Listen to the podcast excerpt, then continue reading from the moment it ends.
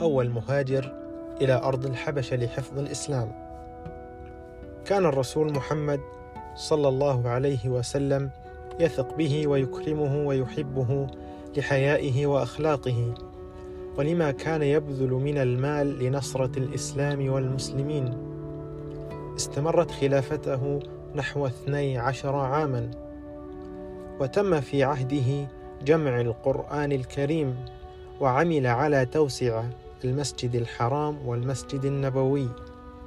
هل عرفتم من هذا الصحابي الجليل؟ إنه الصحابي عثمان بن عفان رضي الله عنه وأرضاه.